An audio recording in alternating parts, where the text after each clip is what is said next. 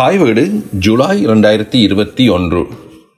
மட்டக்களப்பு தேசத்து கோயில்கள் தாய்வழி உரிமையும் சமயச் சடங்கியலும். கட்டுரை எழுதியவர் க. சண்முகலிங்கம். இத்தொடரில் முதலாவது கட்டுரையில் தாய்வீடு ஜூன் 2021 சமூக ஒழுங்கமைப்பும் கருத்தியலும் எனும் பொருள் சார்ந்த சில கருத்துக்கள் கூறப்பட்டன. தேசத்து கோயில்களில் ஒன்றான கொக்கட்டிச்சோலை தாந்தோன்றி ஈஸ்வரர் ஆலயம் குறித்து எழுந்த பிணக்குகள் பற்றியும் அக்கட்டுரையில் குறிப்பிட்டோம். தேசத்து கோயில்களின் நிர்வாகம் தாய்வழி உரிமையாக அமைவதையும் கோயில் சார்ந்த சடங்குகளில் இது வெளிப்படுவதையும் இம்மாத கட்டுரையில் குறிப்பிடுவோம். தாய்வழி உரிமை என்ற தொடரில் உள்ள உரிமை என்ற சொல் ஒருவர் பிறப்பால் வரும் சலுகை ஒன்றை வலியுரிமையாக பெறுதல், சொத்தை வலியுரிமையாக பெறுதல் என்று இரண்டு பொருட்களை குறிப்பதாக அமைகின்றது. முதலாவது வகை உரிமைக்கு உதாரணமாக வண்ணக்கர் என்னும் பதவியை குறிப்பிடலாம். கோயிலின் கணக்கப்பிள்ளை, கோயில் நடைமுறைகளின் மேற்பார்வையாளர், பூசகர் போன்ற பதவிகளும் பிறப்பால் வரும் குடிவழி உரிமையாக அமைந்துள்ளன. ஊர்போடியார் என்ற பதவியும் குடிவழி உரிமையாக பெறப்படுவதாகும். இவ்வுரிமைகள் சமூக வாழ்வில் ஒருவர் செலுத்தும் அதிகாரத்தை குறிப்பன. குடும்பத்திற்கு வெளியே உள்ள பொது வாழ்க்கை தொடர்பானவையாக இப்பதவிகள் உள்ளன. சொத்துரிமை குடும்பத்தின் எல்லைக்குள் அனுபவிக்கப்படும் உரிமையாகும்.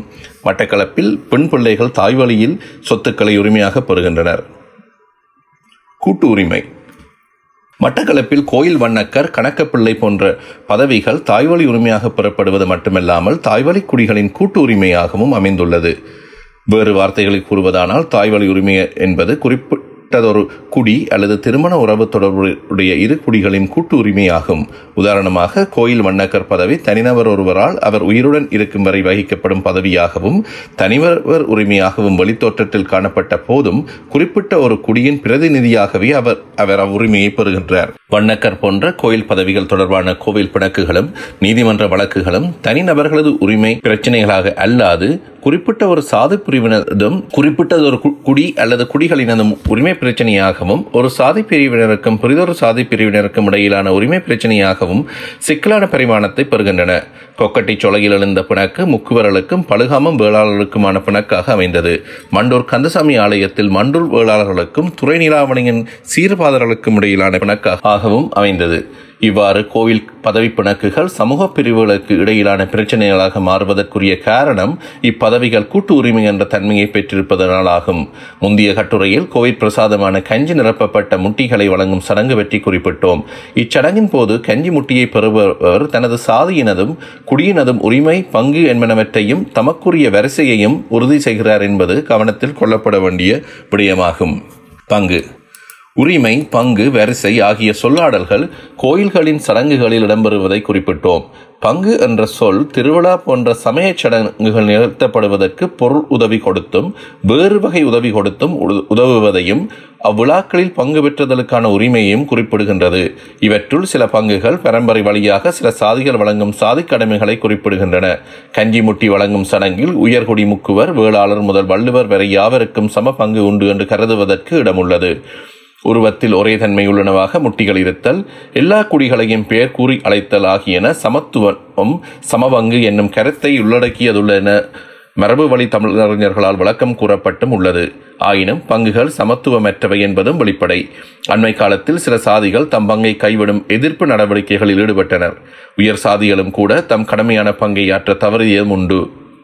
கொக்கட்டிச்சோலை தாந்தோன்றி ஈஸ்வரர் கோயிலின் சமயச் சடங்குகளை மேற்பார்வை செய்தல், ஆண்டு திருவிழா சடங்குகளை நடத்துதல் ஆகிய கடமைகளை பழுகாமம் வேளாளர் திடீரென நிறுத்தினர்.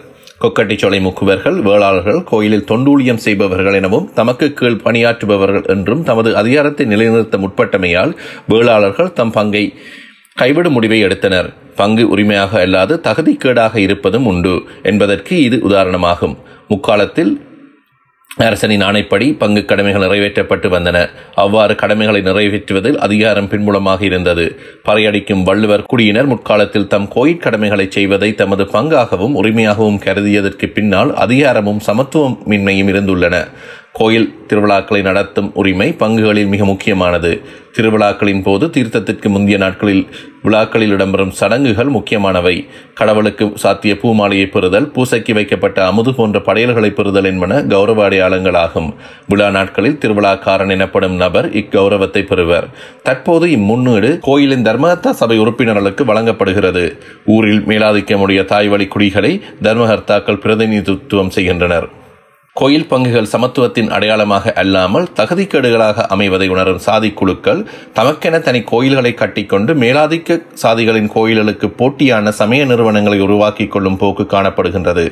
கேரளாவில் வள்ளுவர்கள் தமக்கென ஒரு பிள்ளையார் கோயிலை நிறுவியுள்ளதோடு பெரிய கோபுரத்துடன் கூடிய மரியம்மன் கோயில் ஒன்றையும் அமைத்துள்ளனர்.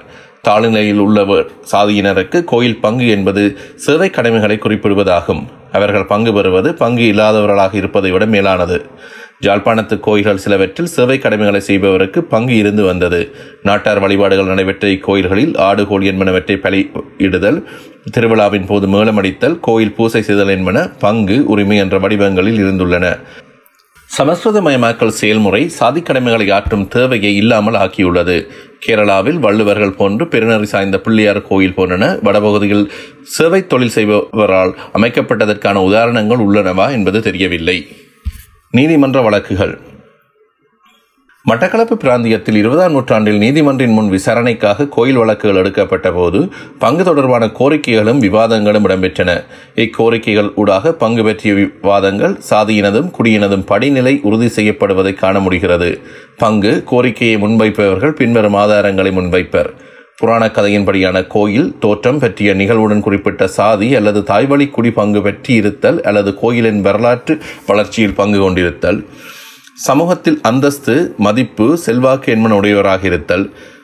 முன்பு கோயிலுக்கு நிதியையும் பொருட்களையும் ஒழுங்காக உதவியதற்கான சான்று இருத்தல். தற்காலத்தில் செலவுகளை ஈடு செய்யக்கூடிய பொருளாதார பலமுடையவராக இருத்தல். தெய்வம் இந்த உரிமையை ஏற்றமை பற்றிய சான்று இருத்தல் அல்லது அதற்கு மாறான சான்றாவது இருத்தல். சாமிகாவுதல், சடங்குகளை நடத்துதல் போன்ற உரிமைகள் மட்டக்களப்பு தேசத்தில் மக்கள் யாவருக்கும் பொதுவான வழிபாட்டு உரிமையை ஒத்த சமத்துவமான உரிமை அன்று என்பது கவனிக்கப்பட வேண்டியது.